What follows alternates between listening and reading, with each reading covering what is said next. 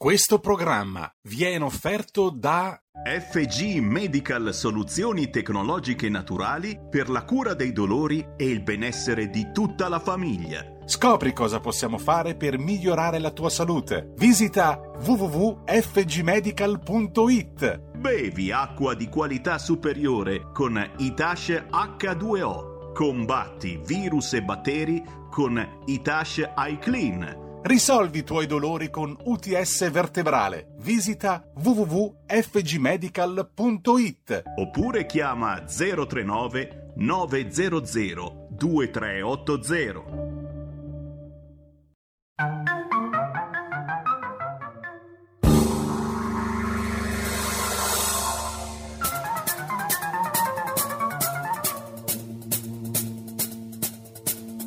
Va ora in onda Zoom, 90 minuti in mezzo ai fatti. Conduce Antonino Danna.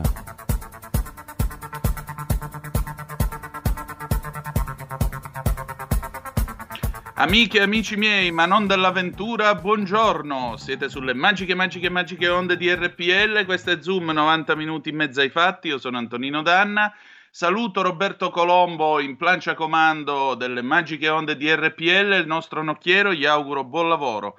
Cominciamo subito, date il sangue, il sangue in ospedale serve sempre, se poi avete avuto una diagnosi da Covid positiva e una negativa, potete chiedere l'estrazione del plasma iperimmune, salvate vite umane.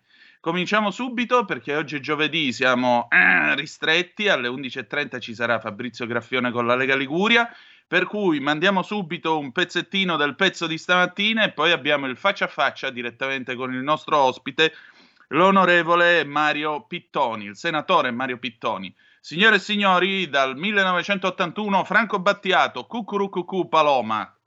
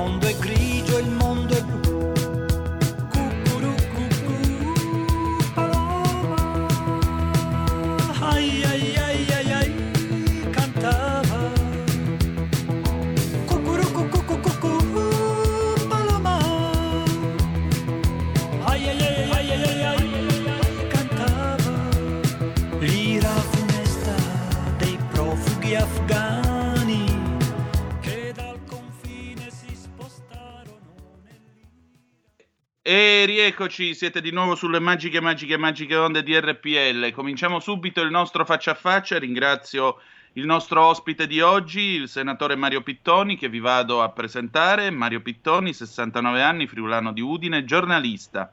Senatore per la Lega già nella sedicesima legislatura, recordman per le presenze ai lavori parlamentari, primo assoluto tra i parlamentari del Carroccio di Camera e Senato e per i risultati portano principalmente la sua firma all'avvio della conversione della cosiddetta spesa storica per l'università in virtuose e per la scuola i percorsi abilitanti speciali, vari interventi per la stabilizzazione del personale, il progetto di riforma dei meccanismi di reclutamento dei docenti. Attualmente è vicepresidente della Commissione Cultura al Senato, nonché responsabile nazionale del Dipartimento Scuola della Lega. Buongiorno senatore ben trovato.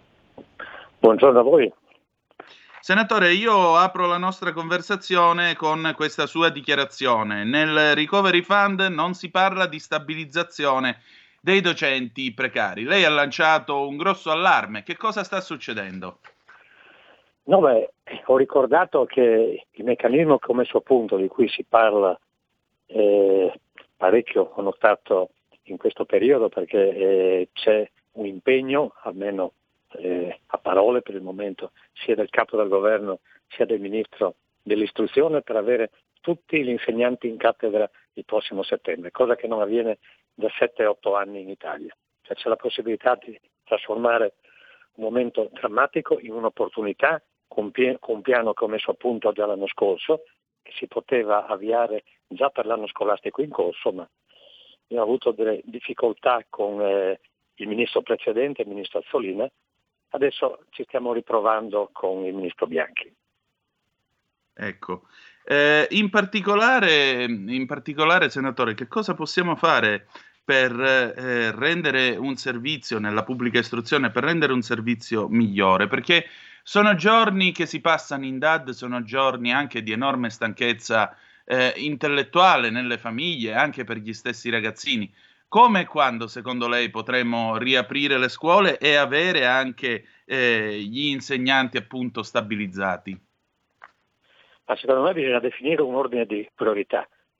A parte adesso il fatto delle scuole chiuse che dipende dalla situazione pandemica per cui eh, noi dobbiamo anche prestare attenzione alle indicazioni che arrivano dal, dal Ministero della Sanità.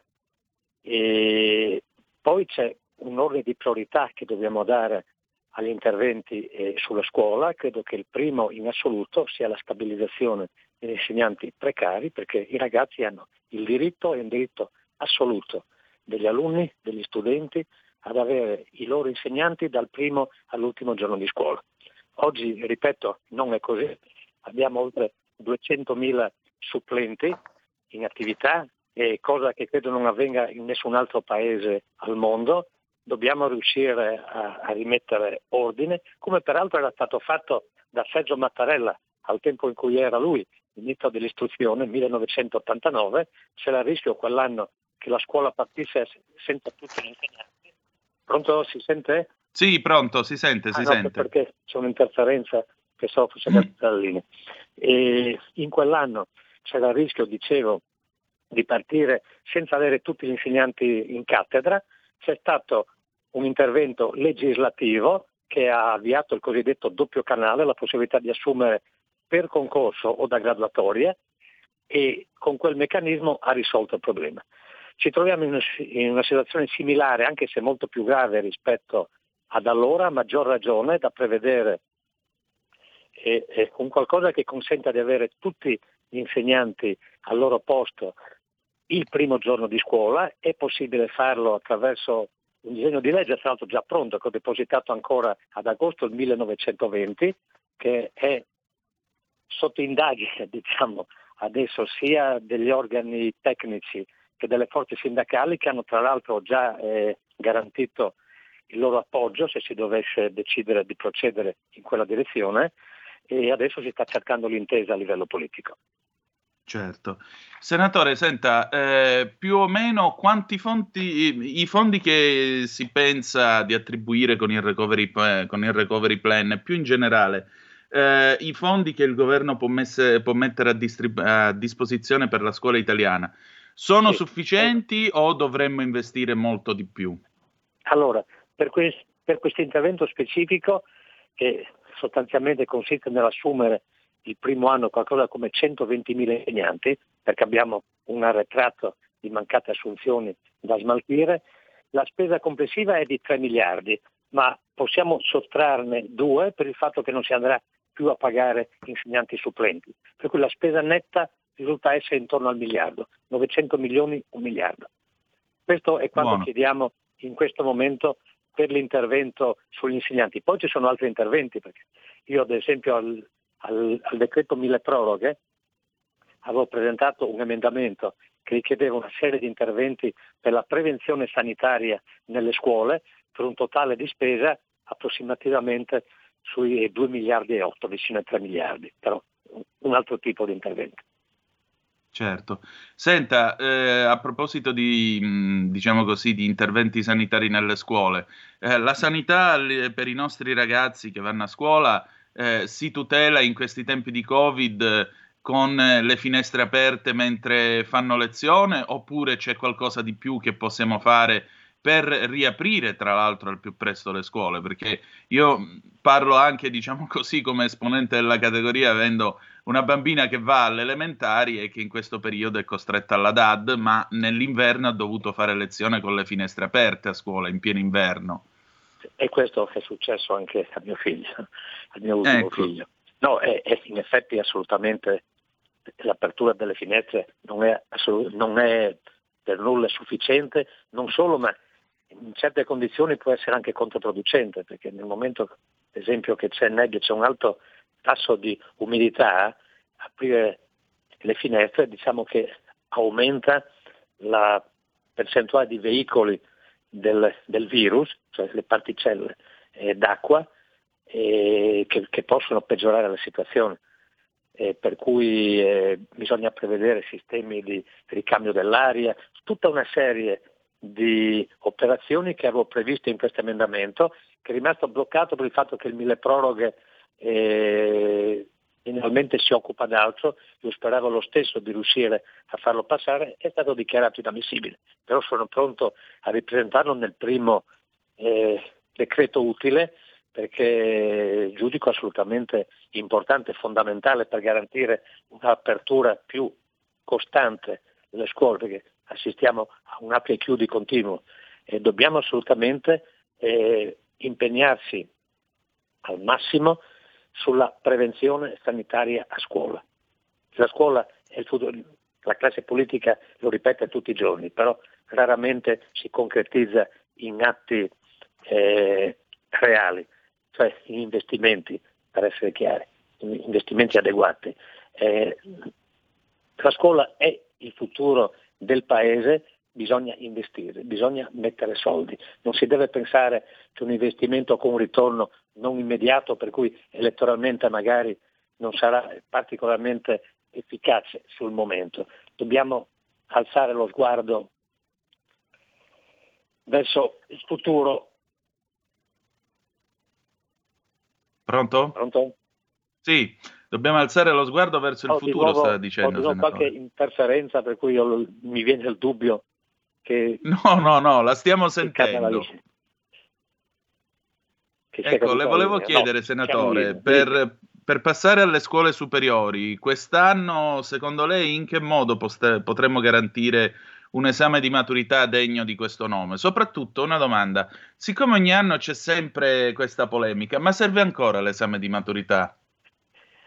E devo dire che ho anch'io i miei dubbi, è una tradizione in Italia, tant'è vero che la stampa dedica sempre tantissimo spazio alle caratteristiche che, che, che va all'esame. Io veramente cerco di eh, evitare di entrare in questo dibattito perché qualsiasi sia la scelta, eh, come normalmente succede in Italia e per qualsiasi cosa ci si divide tra favorevoli e contrari. Eh, eh, io preferisco concentrarmi sulle cose che uniscono più che su quelle che, eh, che, dividono. È quasi impossibile trovare una formula che trovi tutti d'accordo, per cui eh, preferisco generalmente restare alla finestra su queste cose anche perché non sono eh, così importante. Io credo che sia importante valutare, la butto, l'ultimo triennio, cioè come, cosa si è prodotto nell'ultimo triennio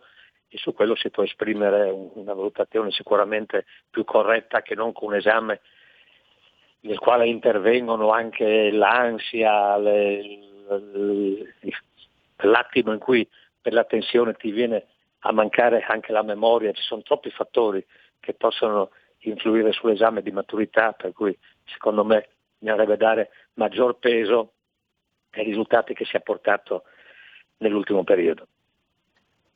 Anche questo è vero. Eh, senta, eh, senatore, ma eh, non, è forse, non, è che forse, noi stiamo però anche accantonando un pochettino questo tanto decantato concetto di meritocrazia nella scuola italiana? Quando è che torneranno a bocciare la gente che non studia? Eh, su, eh, sì, sulla bocciatura io ho fatto una, una battaglia che riprenderò presto, adesso abbiamo altre emergenze per cui chiaramente concentrarsi su quelle, anche perché sono di una gravità mai vista da quando esiste la Repubblica Italiana.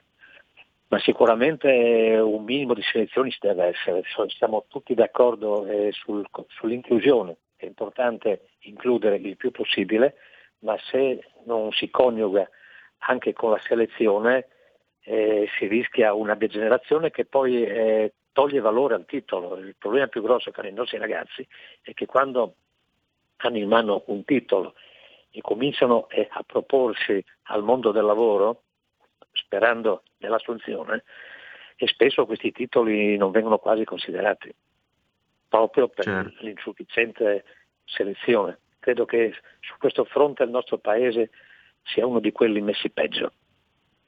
Esatto, condivido, condivido certamente. Senatore, io la ringrazio del suo tempo e di essere stato qui con noi, anche perché so che tra poco ha un impegno, quindi non le voglio sottrarre più tempo del giusto. Comunque avremo no, modo di risentirci più una avanti. Giornata, una giornata cruciale perché è l'ultimo giorno probabilmente in cui possiamo riuscire a inserire una norma nel decreto sostegni che sospenda il blocco quinquennale dei docenti, cioè quello che ecco. obbliga, obbligherà per cinque anni eh, delle docenti spesso con bambini molto piccoli a stare lontano da casa per un periodo oggettivamente esagerato, perché oggi non c'è bisogno di eh, un impegno così gravoso, cinque anni addirittura forzatamente lontani da casa, e che porta tra l'altro come risultato che interi territori si trovano sguarniti di insegnanti, perché la gente è arrivata al punto di rinunciare addirittura al ruolo pur di non doversi allontanare per tanto tempo dai propri affetti e anche per i costi che ha la lontananza da casa. Per cui bisogna trovare un punto di accordo tra le varie esigenze e visto che questo richiede tempo, l'ideale in questo momento, quello che, che sto chiedendo, è che si sospenda il blocco quinquennale, ci si riunisca eh, per trovare appunto un punto d'intesa e solo dopo si decida in via definitiva come e in quale direzione procedere. Eh, condivido. Senatore, io spero di averla di nuovo ospite, stavolta per più tempo, non appena la, la situazione si sarà chiarita per poter discutere anche del futuro della scuola italiana. Intanto la ringrazio però di essere stato nostro ospite oggi qui a Zoom. Grazie ancora. Eh, ringrazio io voi per avermi dato spazio, io sono un appassionato della scuola, per cui mi fa sempre piacere quando ho l'occasione di parlarne e di confrontarmi. Grazie a voi. Molto volentieri, la avremo presto di nuovo nostro ospite. Grazie ancora. La saluto.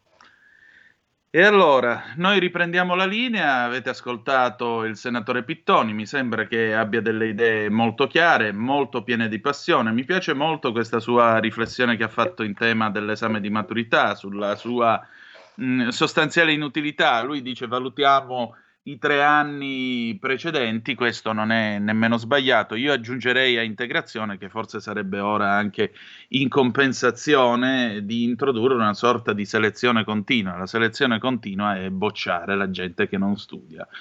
Perché purtroppo mi pare che in questa scuola così perdonista, in questa scuola così eh, buonista, molto spesso la selezione non si faccia e molto spesso, più che altro, si tenda a promuovere tutti quanti perché così almeno non arrivano i genitori con eh, il ricorso pronto, con eh, l'avvocato pronto e così via. Abbiamo visto delle cose abbastanza scandalose in questo paese in tema di istruzione. Forse sarebbe ora di recuperare una certa selezione, perché essere selettivi non vuol dire essere cattivi, fascisti, brutti, sporchi, ingiusti e maledetti. Molto semplicemente la domanda che io vi pongo è quando voi finite sotto i ferri in sala operatoria, volete che il medico sia preparato, abbia studiato e sia stato anche bocciato agli esami a medicina? O preferite invece che, vabbè, ci sia uno che alla fine dobbiamo promuovere tutti e quindi è stato promosso pure lui?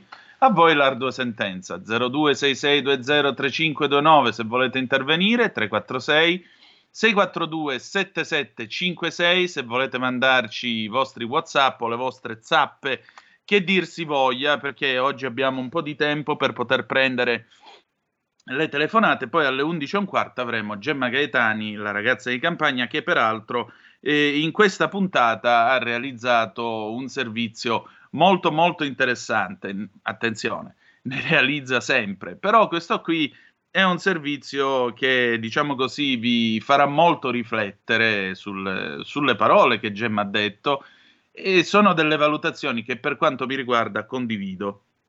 Allora, nel frattempo il mondo va avanti. Siccome il mondo va avanti, succedono essenzialmente alcune cose. Qual è la... Ah, abbiamo una telefonata. Pronto chi è là? Sì, buongiorno. Buondì. Chiamo da Milano. Volevo dire questo, che a fronte del, diciamo, dei dottori delle lauree facili, invece noi che, che, siamo ingegneri, io sono ingegnere da poco, dobbiamo fare 8.000 sì. corsi, ogni cosa dobbiamo fare un corso, antincendio dobbiamo fare un corso eh, certificazione un altro corso, eh, progettazione altro corso. Come mai c'è questa disparità? Nessuno dice niente, cioè, la pelle vale meno del, de, dell'edilizia? No, non Pronto? è che la pelle valga meno dell'edilizia. Poi lei non deve confondere, mi scusi se mi permetto, eh, la differenza tra i corsi di formazione e quello che si studia all'università. L'università è quello che ti forma, poi dopo c'è tutta l'attività professionale che è un'altra cosa e quella certo non te la insegnano a scuola. Abbiamo un'altra telefonata, pronto chi è là? Sì, ciao, sono Massimiliano. Benvenuto. Ascolta, ma dopo aver sentito Pittoni parlare, ma mm. Se questo è uno Stato un po' intelligente, avrebbe messo lui come ministro dell'istruzione e non Azzolina, santo Dio, ma scusatemi, ma perché noi dobbiamo sempre far vedere che nei posti di comando vanno delle persone che non sono assolutamente adatte? Come ad esempio, ti chiedo una cosa, mm. un buon contadino programma la semina. Noi il mese di settembre dell'anno scorso sapevamo già che le aziende farmaceutiche stavano facendo dei vaccini, no? Vero? Per cui un bel sì. giorno questi vaccini sarebbero arrivati.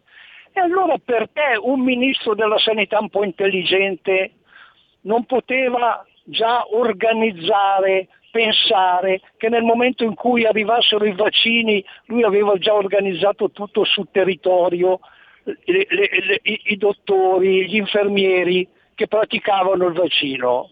E invece non è stato fatto niente. E allora vedi, noi siamo in mano a degli incapaci. Ti saluto.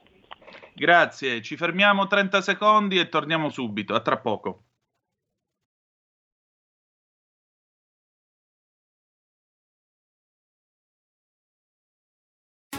Il futuro appartiene a chi fa squadra. Le radio italiane si uniscono per giocare la partita da protagoniste. Nasce l'app Radio Player Italia. 140 stazioni in una sola rete. Scegli la tua preferita e ascolta il suono perfetto del digitale. Gratis, senza registrazione. Senza interruzioni. Compatibile con tutti i device. Le notizie, la compagnia. La musica scelta da chi la ama, la conosce e la vive. Scarica Radio Player Italia. Il futuro batte con la radio nel cuore.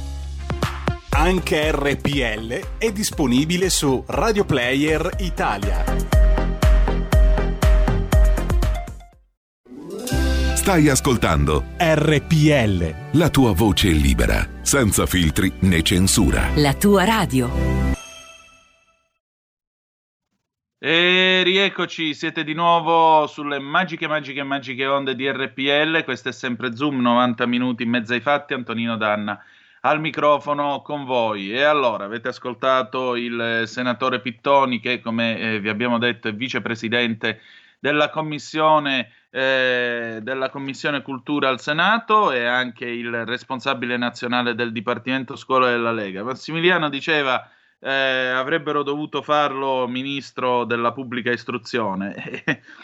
Sono d'accordo, più che altro per il fatto che forse bisognerebbe avere delle persone eh, preparate e con la passione per quello che eh, vengono chiamate a fare, perché mh, mm, Mi permetto di citare Sciascia, non faccio niente senza gioia e noi abbiamo bisogno di questa gioia, noi abbiamo bisogno di questa, eh, di questa voglia di fare per il bene della scuola che è il bene del nostro futuro, il bene dei nostri ragazzi. C'è un'altra telefonata, pronto chi è là? Sì, pronto, buongiorno, sono Graziano. Eh, senta, no, io in riferimento a quell'ascoltatore che ha appena parlato, c'ha ragione, perché noi abbiamo sempre la mentalità di mettere su delle persone incompetenti, somari, per, per la faccenda della, anche de, del colore, della, perché il partito deve mandare su quello lì o deve mandare... Ma, Ah, siamo qui ancora a guardare oggi bianche, rosse, verdi, fascisti, comunisti, ma dove siamo? Ma, dove... ma cerchiamoci gente brava da una parte, dall'altra parte, dall'altra... ma mettiamo su gente competente ragazzi, dopo facciamo delle figure in tutto il mondo che siamo... facciamo delle figure dei pagliacci, facciamo delle figure veramente, guarda, io dico sinceramente, ma, ma santo Dio, adesso giustamente c'ha ragione quella, quella, quella persona che ha telefonato prima. Perché è vero, mettiamo sì. su la gente che capisce qualcosa sulla materia indipendentemente dal colore del partito. Invece siamo qui ancora a guardare queste cose. Ma per forza che l'Italia stiamo andando in rovina. Grazie, buona giornata. Prego, buongiorno. Allora, io la vedo in una maniera un pochettino differente. In tempi di unità nazionale come questo possiamo dire sì, mettiamolo indipendentemente dal colore del partito, però il punto è che la politica e avere un'idea sulla base delle proprie convinzioni anche ideologiche di come sarà il paese di qui a dieci anni, a vent'anni e così via. Quindi ci vogliono delle persone che siano espressione della parte politica, ma è un'espressione preparata, competente, non uno che è lì sol perché fa parte di quel partito e lo mettono a fare il ministro di determinate cose, per esempio della salute, tanto per dire. E allora il concetto deve essere ognuno certamente è espressione di una parte politica. Oltre alla parte politica, cos'è la politica? È l'arte del possibile, l'arte del fare. Ma per fare tu devi avere una formazione, formazione che deve essere applicata al settore in cui ti presenti, molto semplicemente. Cioè io non posso mettere un medico alla pubblica istruzione, il medico lo mette alla salute, perché magari lui lo sa che cosa c'è nelle corsie eh, e così via, insomma, amici miei. Ehm, andiamo avanti con altre due telefonate. Pronto chi è là? Sì, Antonino, ciao, sono Walter, buongiorno. Benvenuto, ciao. Ciao, ma io mi riallaccio al discorso dei due precedenti ascoltatori che sono intervenuti, probabilmente non hanno ascoltato la scuola di magia di Claudio Borghi Aquilini, perché Aquilini diceva, guarda, a prescindere da chi va a comandare la macchina, i comandi non sono in mano loro, cioè sì, loro danno l'input, ma poi l'esecuzione di quello che va fatto è in mano ad altri, ai capi struttura. Allora il famoso spoil system che questa mattina sono venuto a sapere nei primi due mesi è possibile da parte del governo entrante, è la formula.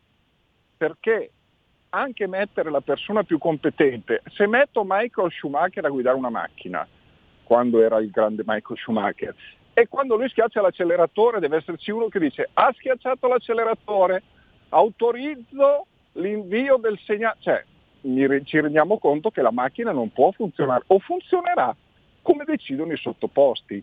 È questo il discorso. Lo spoil system che questa mattina sono venuto a sapere esiste anche in Italia è la soluzione. Grazie Antonino. Walter, prego, però lo spoil system funziona in un posto tipo l'America per il semplice e banale motivo che lì tu eleggi un presidente e quello, a meno che non succeda uno scandalo tipo il Watergate, ti resta in carica quattro anni. Quattro anni il governo è stabile, tu prendi determinate decisioni, ti assumi una responsabilità, nel caso io ti prendo a calci nel culo nell'urna, perché la democrazia è questo, e scelgo un altro. La democrazia funziona così, con la libertà di scelta. Ora però io ti chiedo, in un paese come l'Italia dove un governo cambia ogni sei mesi, ma tu ti immagini lo spoil system a che cosa porterebbe?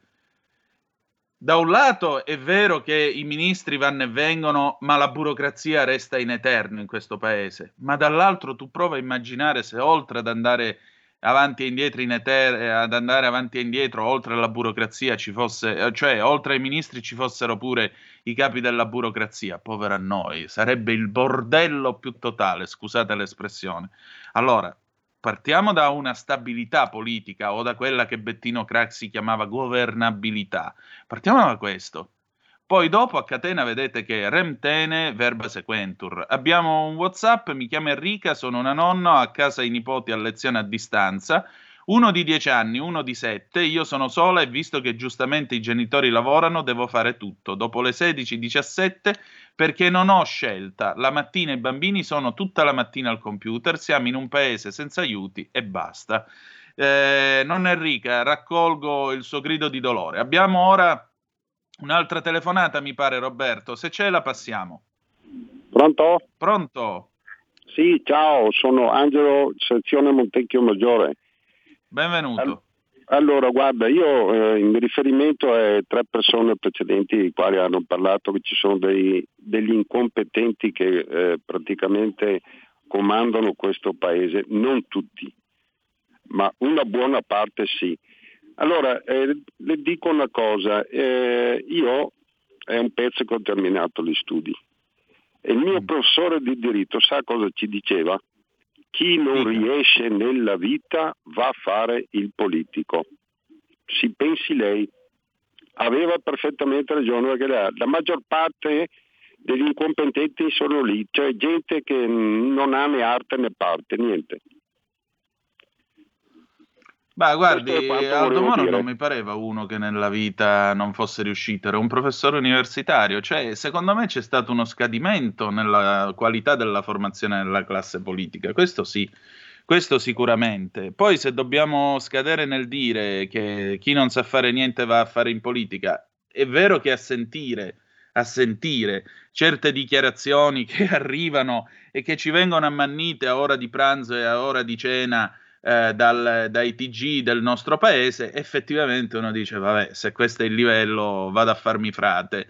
O me ne vado alla Certosa a Serra San Bruno sopra l'Appennino, così almeno lì siamo in sette, non c'è nessuno. L'unico giornale che entra la domenica è l'Osservatore Romano e campiamo tutti più tranquilli. Però il punto è che la politica in quanto tale si fa per programmi e per formazione, perché ripeto, la politica è avere un'idea e metterla in pratica. E noi abbiamo bisogno di questo, abbiamo bisogno di persone competenti che conoscono la materia, conoscono la macchina e cercano di farla andare, perché fino a quando noi continueremo con le nomine per cooptazione o con le nomine per motivi squisitamente di tenere in piedi un determinato governo, altrimenti poi si va a votare e magari vincono quelli che non ci piacciono, e questo qui non aiuta la democrazia, soprattutto non aiuta la crescita del paese. E poi ripeto, il vero problema è la governabilità. Non si può avere un sistema nel quale dobbiamo stare appesi a Ciampolillo che decide con il suo voto se il governo campo muore.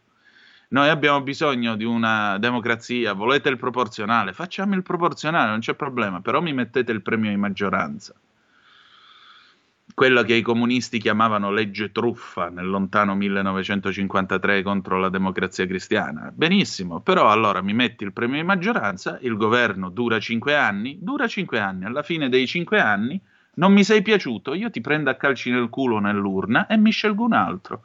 È, è normalissimo questo, attenzione ragazzi, questa è una cosa normalissima, si chiama democrazia, punto se vogliamo fare la democrazia. Se poi il concetto è io ho portato il pallone e decido io chi gioca, allora il concetto poi varia e non è più democrazia, è un'altra cosa.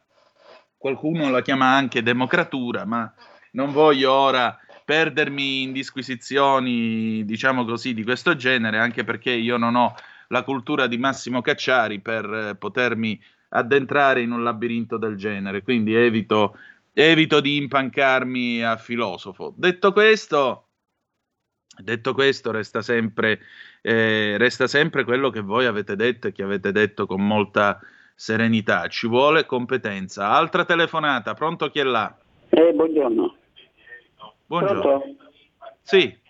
Eh, dunque, senta, volevo esprimere proprio un disappunto. Il nostro Dica. Presidente, quando deve, non so, legalizzare o deve dare benestare per un dicastero a un nostro deputato, deve prima chiedere che qualifica ha, che diploma ha, in che materia lui è competente. Se vedi che non è competente di quella materia, lo dovrebbe far arrestare.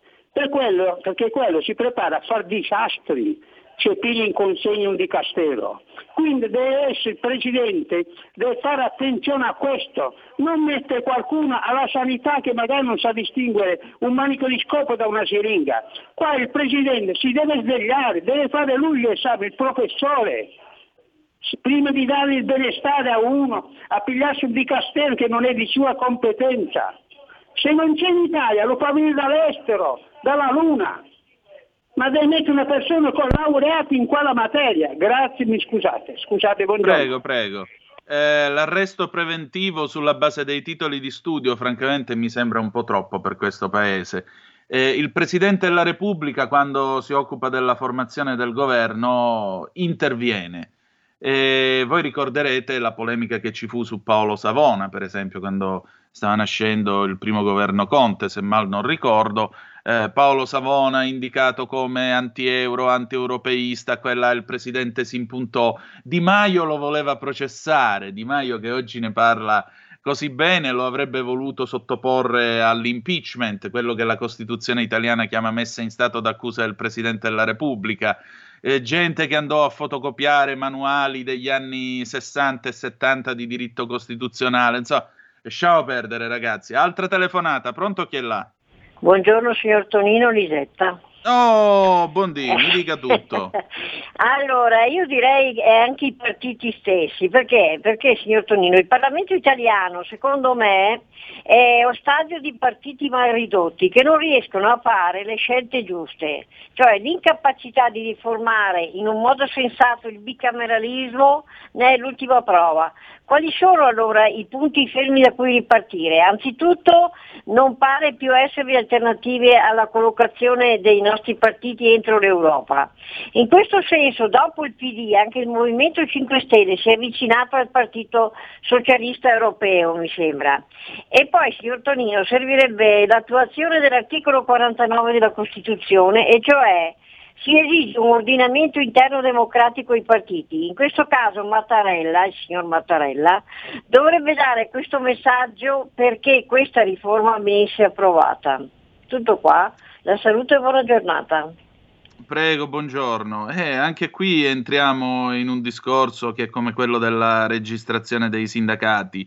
Eh, ci sono parti della Costituzione che non sono state eh, applicate perché alla fine si è detto no, dobbiamo eh, lasciare libertà, dobbiamo lasciare libertà di azione e di organizzazione anche ai partiti. Allora, credo che abbiamo un'ultima telefonata, poi Roberto, Gemma c'è già?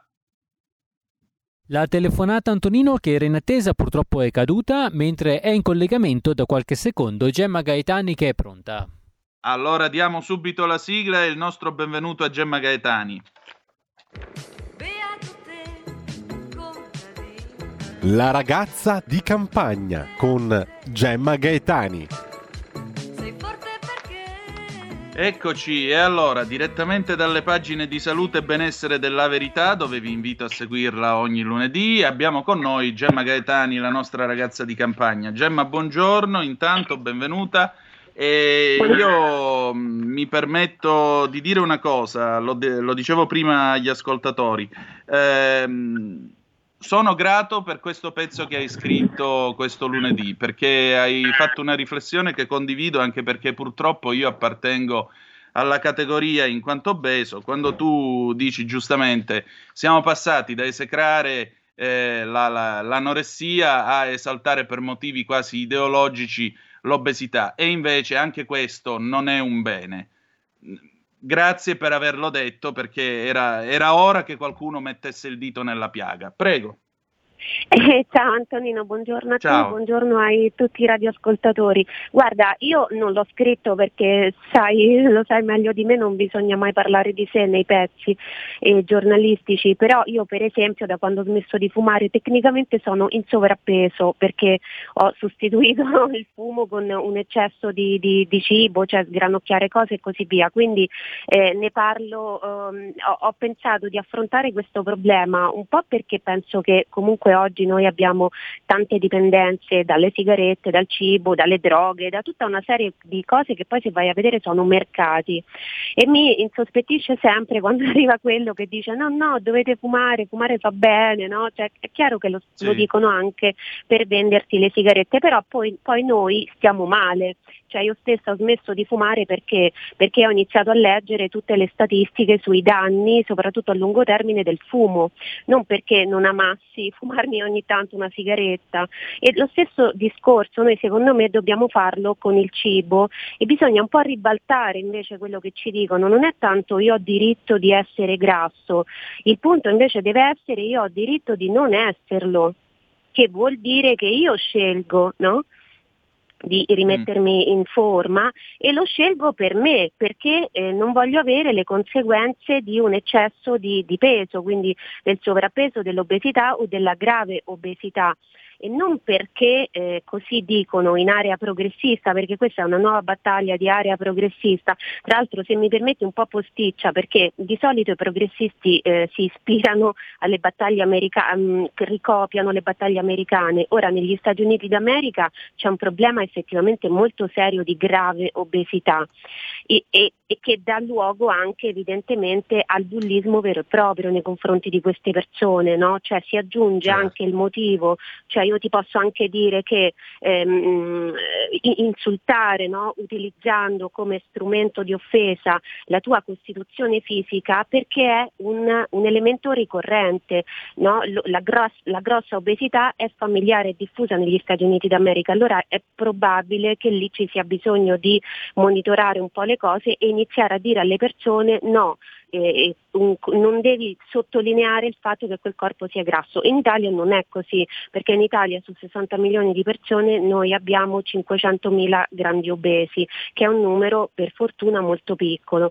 E mh, io dico per fortuna perché? Perché ripeto, l'ho anche l'ho, l'ho scritto, l'ho detto nel video di presentazione del pezzo, il corpo eh, in sovrappeso, grasso e fortemente eh, obeso non è brutto, cioè il punto non è questo, è ehm, sottinteso che non sia brutto, se c'è bisogno di ribadirlo lo ribadiamo, l'unico problema che il corpo, soprattutto gravemente obeso, comporta è un problema di salute. Allora, o mettiamo la testa sotto la sabbia e però poi eh, dobbiamo avere a che fare con le conseguenze, oppure eh, ce, ne, ce ne facciamo carico. E quindi magari non stiamo a estremizzare, no? come mm, si faceva un tempo appunto quando eravamo schiavi del palestrismo che poi era anche un po' l'anoressismo perché si è, è iniziata a circolare l'idea e ancora circola comunque per esempio nel mondo dello spettacolo che estremamente magri corrisponde ad essere estremamente in forma ed estremamente belli. In realtà non è così, anche lì quando si toccano degli estremi vuol dire che c'è una patologia.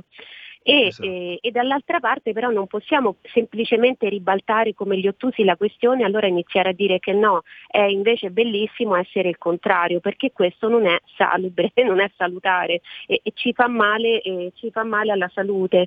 Ehm, quindi io ho preso questo concetto di grassofobia che circola adesso eh, e che viene lanciato come allarme, no? cioè l'allarme secondo l'area progressista sarebbero, sarebbero i grassofobi, cioè quelli che vanno a dire alle persone in sovrappeso, obese o fortemente obese eh, eh, qualunque cosa, qualunque cosa, perché addirittura hanno accusato di essere grassofobi i medici, i medici che allarmano su, questo, oh, su questa condizione. In Ecco, realtà, tu pensa uno- che cosa dovrei dire io eh, agli oncologi che mi hanno visitato quando ho avuto il cancro e mi hanno detto lei non morirà di cancro ma morirà di infarto perché deve dimagrire. Allora che cosa dovrei fare? Fargli causa?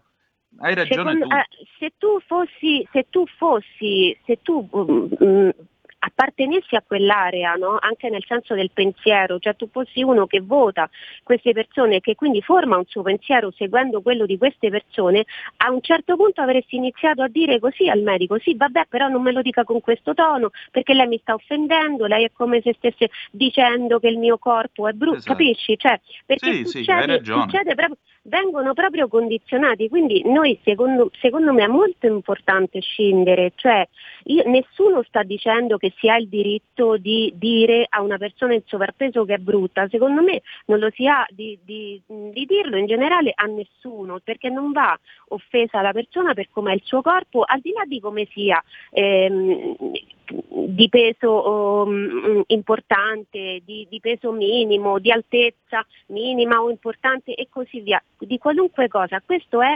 assodato, però neanche possiamo fare finta che non sia una patologia, l'obesità di un certo livello poi, perché ripeto, tutto questo nasce in America riferito ai grandi obesi, cioè parliamo di persone che pe- arrivano a pesare anche 400 kg. Mi, mi, ha colpito moltissimo la storia e, e penso che in America addirittura si rivolgono persino alla televisione, c'è questo programma famosissimo del, condotto dal dottor Nausaradan, che ormai è diventato protagonista di meme e così via, però sì. lui è un chirurgo bariatrico, cioè perché c'è un, un punto dell'obesità, è, è, esattamente come le altre dipendenze, cioè come l'eccesso di introduzione di qualcosa del corpo che non gestisco più. Se io inizio fumando una sigaretta e poi mi ritrovo che ne fumo 60, ho un problema e devo farmi aiutare perché non riesco più a risolverlo da solo.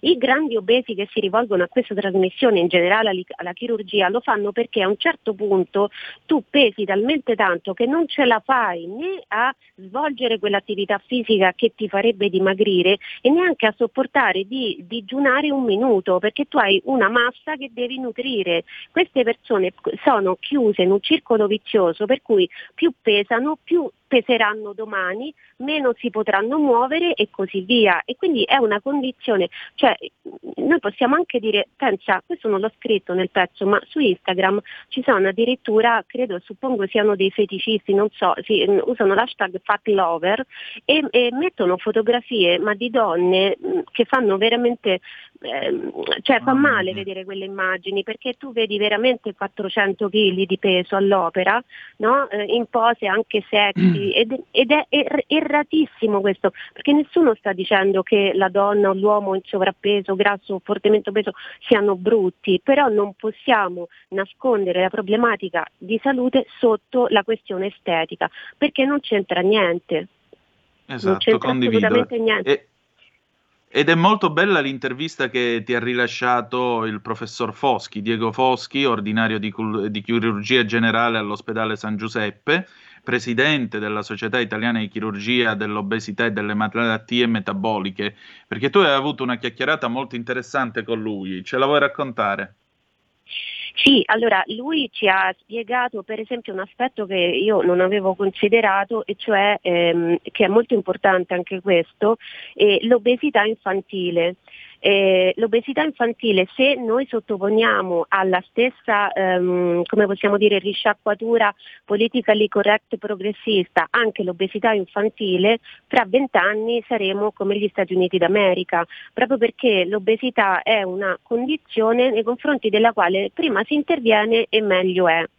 E quindi lui ci ha spiegato questo, che nel momento in cui non, oltre a una serie di altre cose, nel momento in cui non si interviene, aiutando appunto concretamente le persone obese e partendo il prima possibile, no? quindi addirittura da quando si è piccoli e, ci ritroveremo insomma, in, in, una situazione ancora più allarmante perché noi in realtà, lo dicevo anche prima, eh, sono neanche uno scarso 50% di italiani ha problemi di peso, c'è la parte del sovrappeso, quindi qualche chilo in più, la parte degli obesi e poi c'è la parte dei grandi obesi, però non sono numeri così gravi i nostri. In realtà ci spiegava Foschi che noi però siamo al secondo posto in Europa per eh, l'obesità infantile. Quindi mentre l'obesità per esempio degli uomini adulti è rimasta stazionaria negli anni, eh, scusa, è aumentata mh, negli uomini ed è rimasta stazionaria quella delle donne, anche questa è una cosa su cui potremmo fare ulteriori riflessioni, comunque è invece che cosa succede? Che i figli di questi uomini e queste donne però sono più obesi dei figli delle generazioni precedenti. Quindi è evidente che c'è anche un problema, un problema di cibo, cioè del cibo che noi ci troviamo davanti quando andiamo a fare la spesa, dell'offerta di cibo, noi l'abbiamo scritto anche in altri pezzi, abbiamo dedicato almeno tre pezzi allo zucchero, no?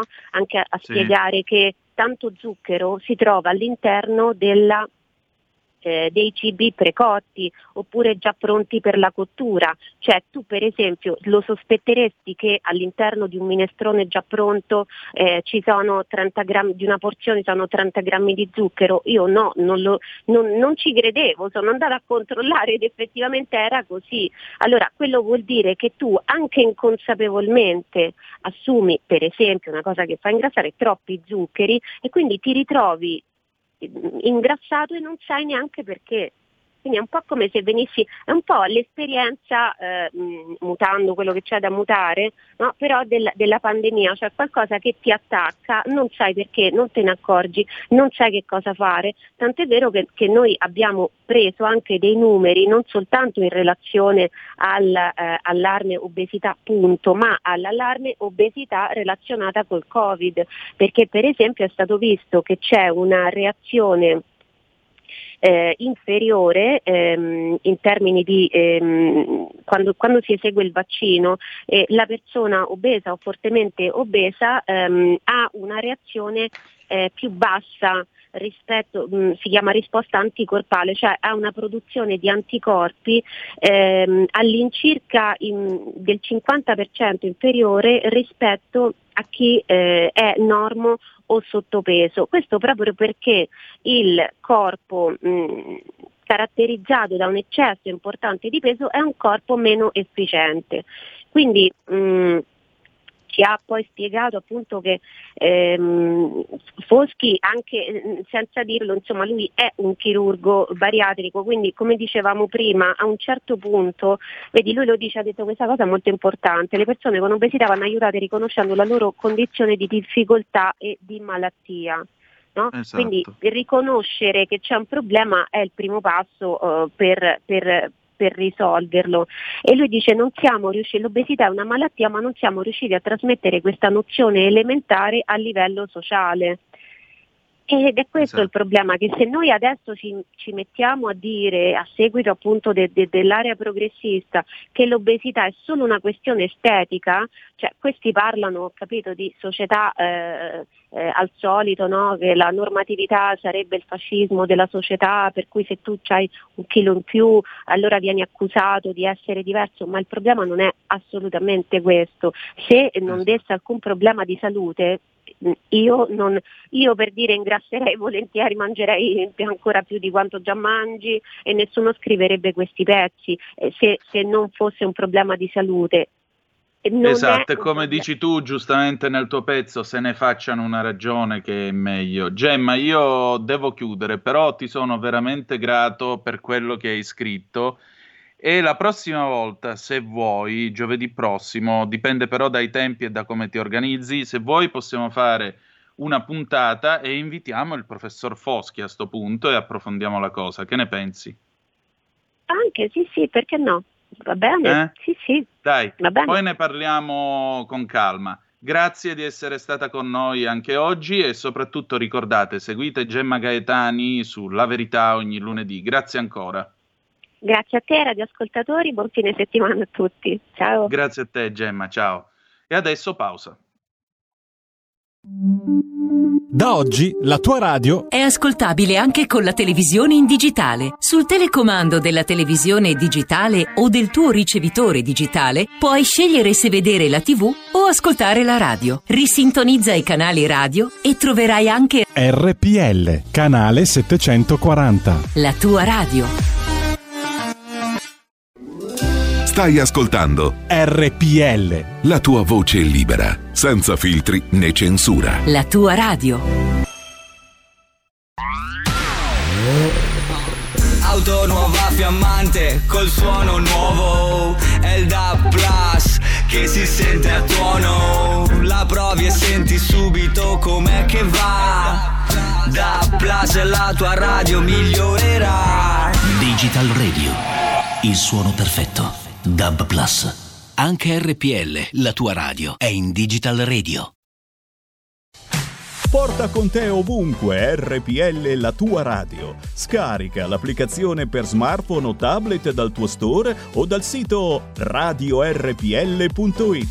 Cosa aspetti?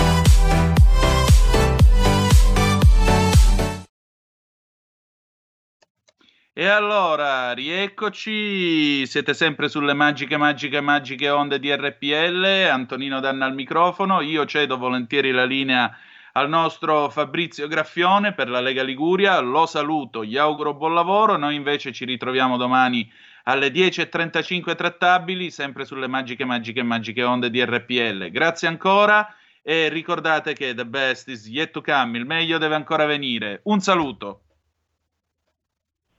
Ciao a tutti, buongiorno da Genova e dalla Liguria. Fa un po' freschetto oggi, siamo intorno ai 13 gradi, 14 gradi e c'è un po' di velato, di, sono arrivate un po' di nuvolette qui da noi, ma la situazione è buona e direi ottima, eccellente per quanto riguarda la mattinata di oggi. Una notizia, un'anteprima qui a Radio eh, Padania, il, eh, i giudici della Corte di Appello di Genova hanno assolto Edoardo Rixi e Francesco Bruzzone.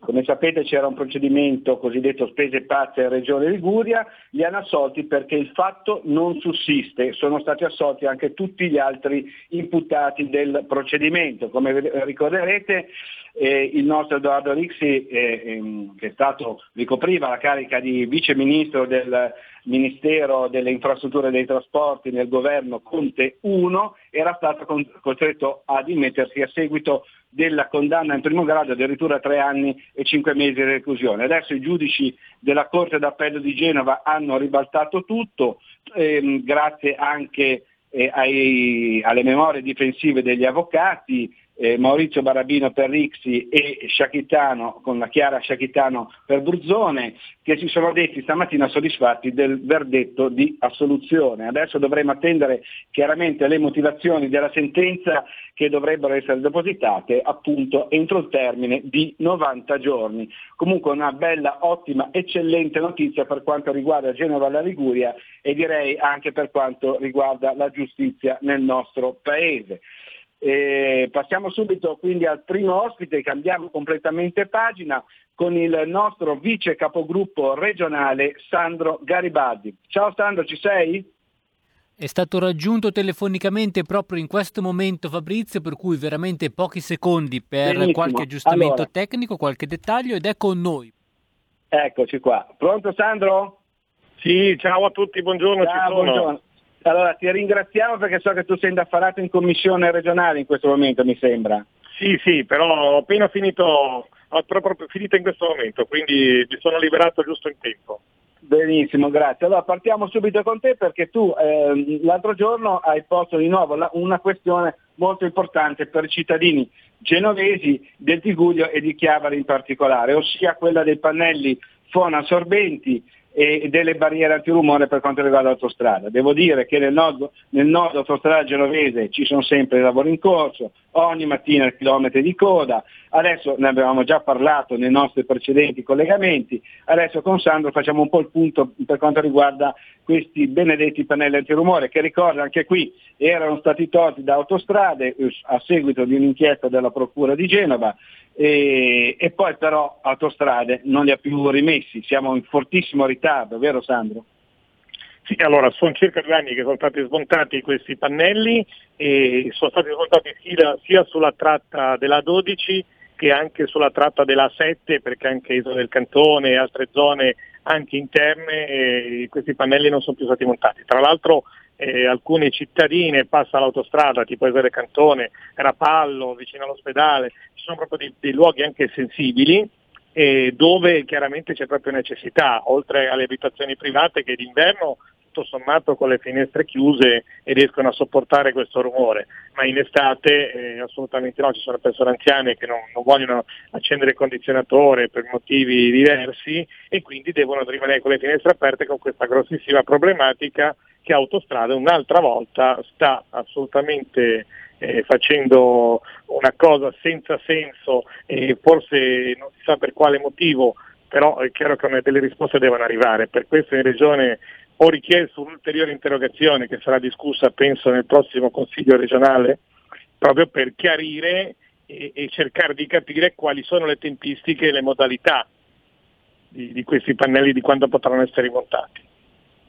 Ecco, non sono questi pannelli, ma tu hai anche detto, beh, eventualmente installiamo delle altre barriere antirumore per quanto riguarda le zone dove non ci sono e, e dove certo, insomma, c'è certo. un piano di lavori per costruire e realizzare mh, altri Certo, ci sono, ulteriori.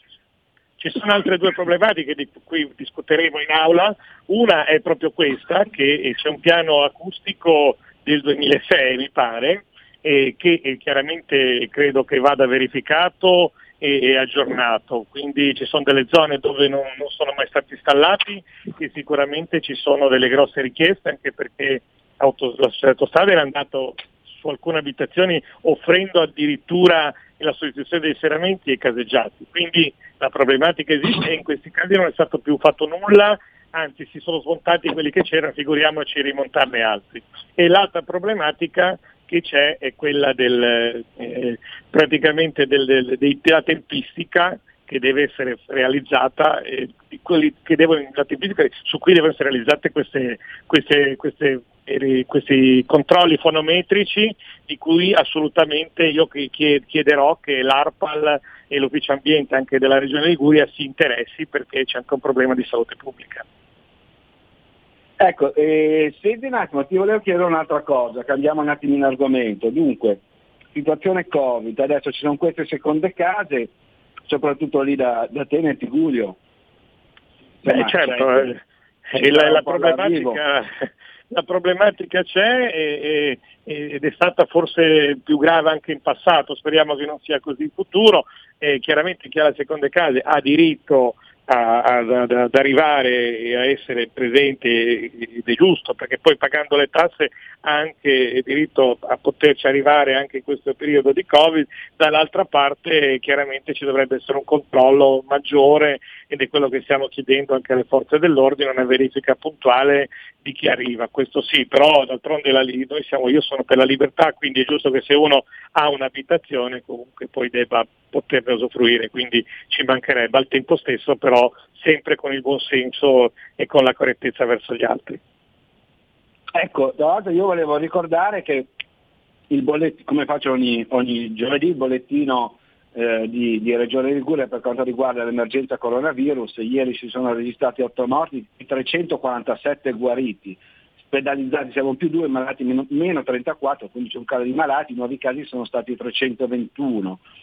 I in terapia intensiva sono 63, quando abbiamo 200 terapie intensive in Regione Liguria, gli ospedalizzati sono complessivamente 637, ma i positivi accertati finora e guariti sono 73.524. Ecco, io direi che per quanto riguarda la nostra regione siamo diciamo, più in area gialla che in area arancione in questo momento, vero Sandro?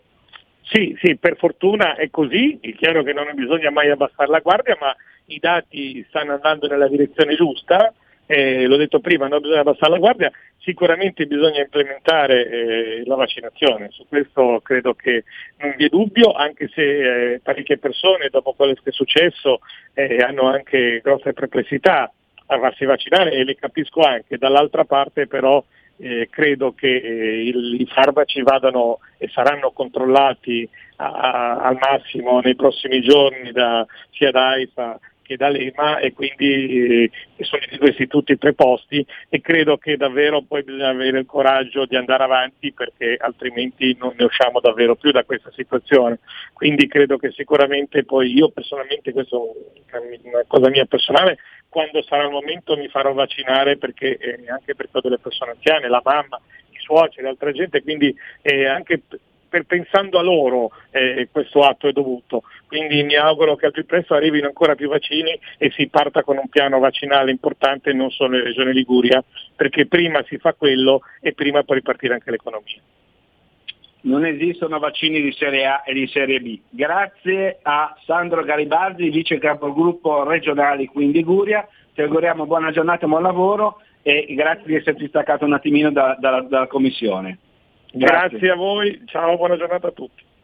Ciao, buona giornata a Sandro Garibaldi, vice capogruppo regionale. Passiamo subito al nostro secondo ospite della mattinata che dovrebbe essere il consigliere comunale di Genova Francesca Corso, che tra l'altro è anche presidente della commissione pari opportunità. La scorsa settimana eh, avevamo avuto qualche problema di collegamento, adesso ritorniamo con Francesca Corso che la volevo sentire in particolare per quanto riguarda una, diciamo, un grave episodio, io, se non delirante episodio che è successo a Genova, dove i, gli antifa sostanzialmente hanno affisso dei manifestini e degli adesivi in città con la scritta no foibe, no party.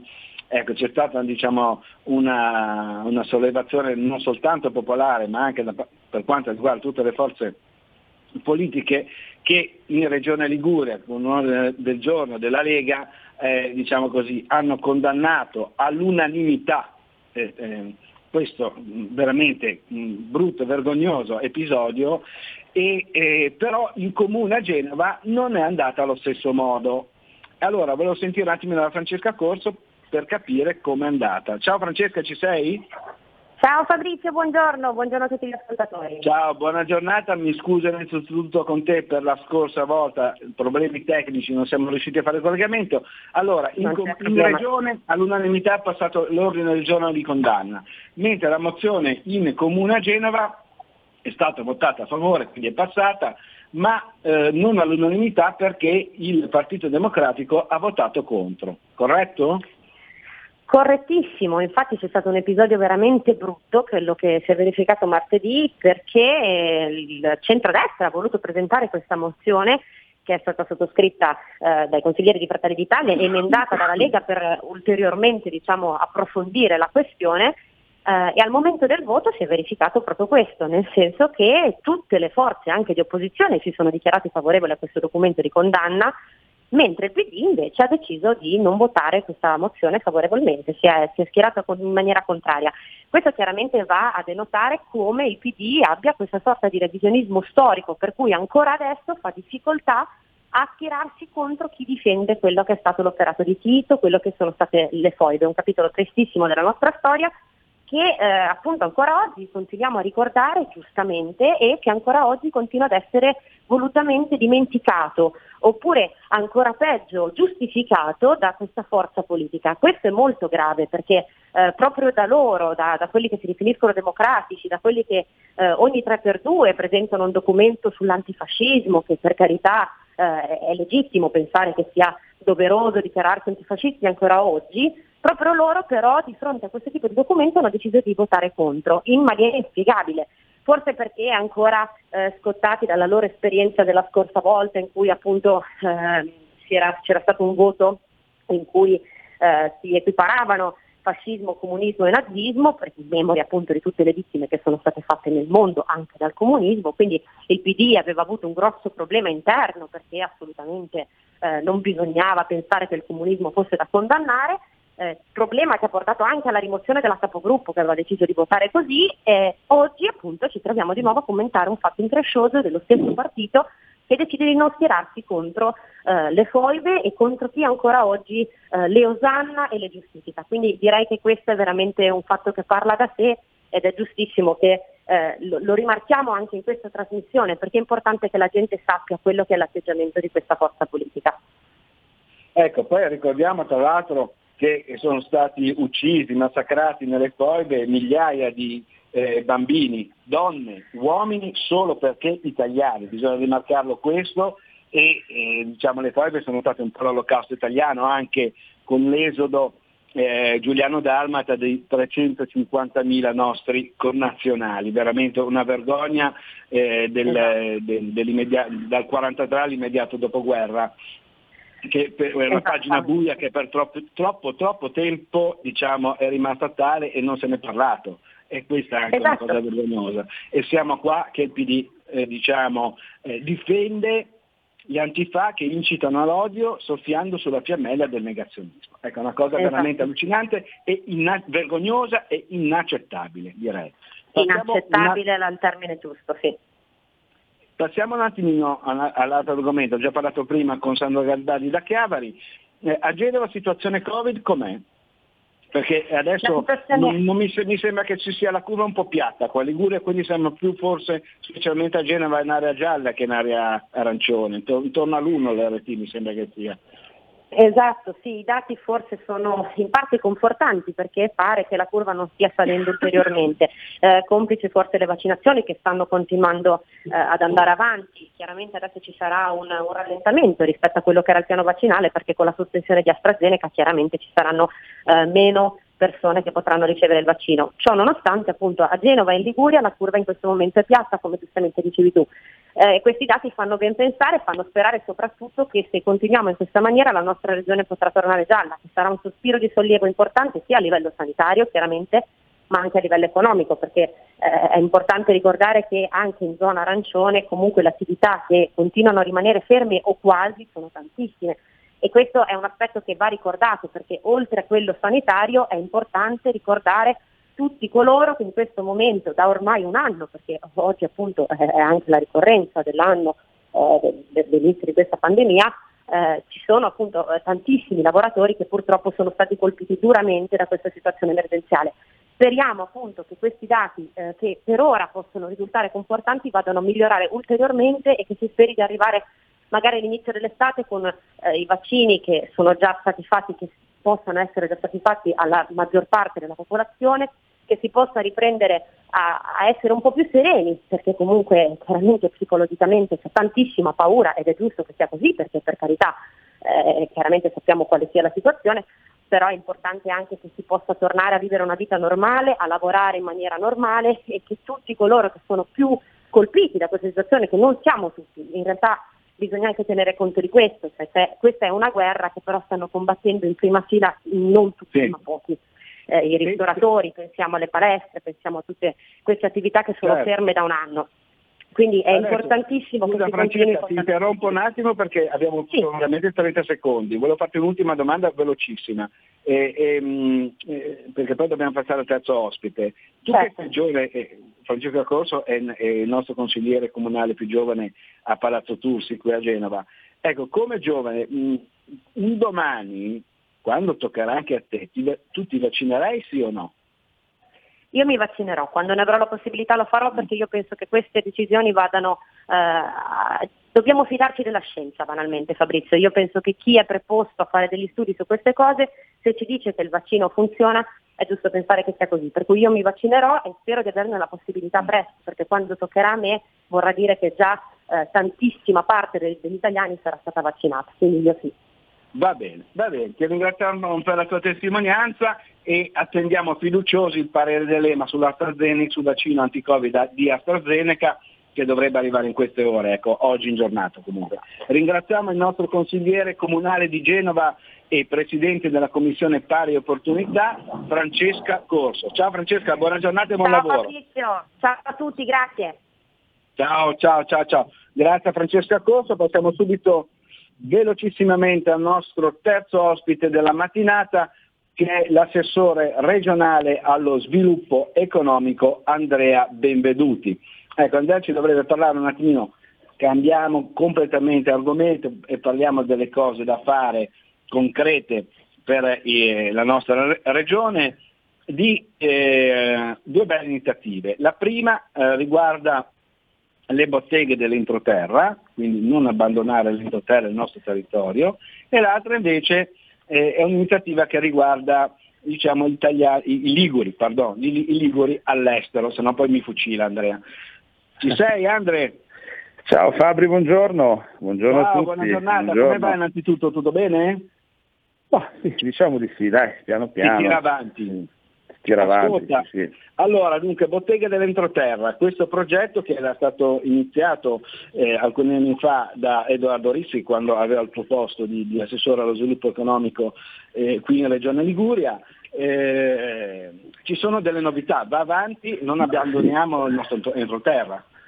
Innanzitutto vorrei mandare un abbraccio virtuale a Edo che finalmente ha avuto giustizia dopo un po' di anni di tribolazioni, è stato ovviamente prosciolto a formula piena lui anche Francesco Bruzzone da ogni fantasiosa accusa che, era, che gli avevano rivolto. Sì, e questo è un progetto che a suo tempo Edoardo aveva iniziato, che io ho sposato con convinzione, siamo tutti entrambi degli appassionati del nostro entroterra, amiamo i nostri monti e le nostre valli, quindi si tratta di contributi a fondo perduto che noi eh, eroghiamo le botteghe dell'entroterra per eh, svariate attività che vanno dalla riqualificazione della struttura, quindi rifare magari un bancone piuttosto che l'aria condizionata, piuttosto che gli infissi, anche addirittura ricostituire le scorte perché molte botteghe sono un presidio molto importante per le, tenere vive le nostre valli, quindi anche avere le scorte di, di generi da vendere per, per la, la, stagione magari estiva dove c'è più smercio. È un progetto che fino adesso ha cubato più di 5 milioni e mezzo, con questa ulteriore tranche andiamo a soddisfare altre 33 iniziative eh, commerciali e proseguiremo poi via via che riusciremo a reperire ulteriori fondi a, a dare più soddisfazione possibile a, ai nostri amici dell'entroterra. Ecco, ma queste botteghe secondo te adesso sono anche loro proprio a 000, non riescono a tirare avanti? Perché ricordiamo che e, e, e, diciamo, la Liguria non è soltanto mare, no? ci sono dei bellissimi paesaggi anche nel nostro entroterra, quindi io penso al turismo, ma anche al turismo di prossimità, no? dei genovesi che poi vanno su queste aree arancioni. È sempre, è sempre, più difficile, è difficile perché comunque hanno tutta una serie anche di oneri, adempimenti, di costi fissi. Ora, l'ultima estate, anche per il discorso Covid, ha visto una, una, un rifiorire di tante seconde case, prima magari chiuse, c'è stato anche maggiore movimento, però insomma sono attività molto fragili, quindi noi con questo vorremmo proprio sostenerle nella loro fragilità e cercarle di mantenere vive perché non ci dimentichiamo che quando si spegne in un paese l'unica luce commerciale il paese muore definitivamente. Quindi noi vorremmo anzi invertire la tendenza. Chiaro ci vogliono i fondi, ci vogliono un'altra sensibilità, eh, noi nel nostro piccolo ci muoviamo, speriamo che finita questa situazione straordinaria di pandemia un nuovo governo riesca veramente a dare, a dare sostegno eh, non alle rotelle ma alle rotelline che fanno girare la nostra economia e la nostra società. Ascolta, dunque, passiamo al secondo argomento. Dicevo, c'è questa iniziativa dei Liguri nel mondo, no? con l'Argentina, in, partic- in Argentina in particolare. Ma guarda, effettivamente io ho preso in questo, nuova, questo nuovo giro anche la delega alla, oltre a sicurezza, immigrazione anche emigrazione e sto scoprendo un mondo che conoscevo in parte per sentito dire, quello della nostra emigrazione in giro per il mondo. Abbiamo delle comunità, ci sono più di 150.000 liguri eh, attivi in giro per il mondo, registrati, che non è poco, considerando che la Liguria ha circa un milione e mezzo di, di abitanti, quindi una persona, abbiamo una persona su dieci che è fuori dalla Liguria. E in particolare ho fatto questa interessantissima videoconference con le varie associazioni di Liguri d'Argentina e sono stati veramente commoventi per affetto, per voglia di, di, di, di rinsaldare i rapporti con la loro terra, con la loro comunità e questo ci ha, ci ha responsabilizzato nel dargli una mano.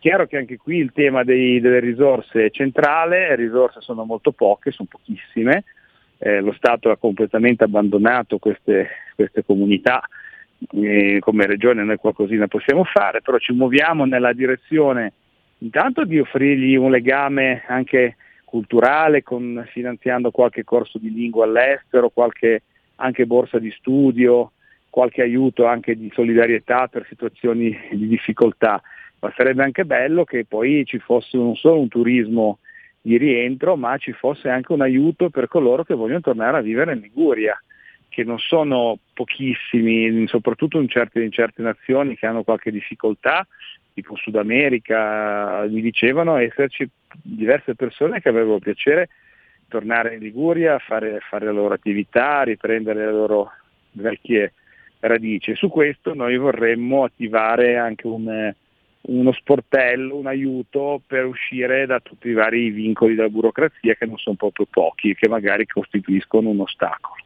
Benissimo. Questo è il tipo di, di, immigrazione che a noi piacerebbe vedere, ecco, al di là dei certo. barconi. Eh beh, questo è molto grande Andrea, la battuta finale ci, ci mette al peperoncino sempre, complimenti. Allora ti ringraziamo, ti auguriamo buon lavoro e buona giornata. Grazie, un saluto a tutti, un abbraccio, ciao Fabri, a prestissimo. Ciao. Ciao, grazie, un saluto al nostro assessore regionale allo sviluppo economico Andrea Benveduti. Chiudo ricordando ancora la soluzione in secondo grado eh, perché il fatto non sussiste di Edoardo Rixi e di Francesco Bruzzone qui a Genova stamattina. Complimenti ad entrambi, da Genova e dalla Liguria è tutto, linea Milano da Fabrizio Graffione. Avete ascoltato Zoom, 90 minuti in mezzo ai fatti.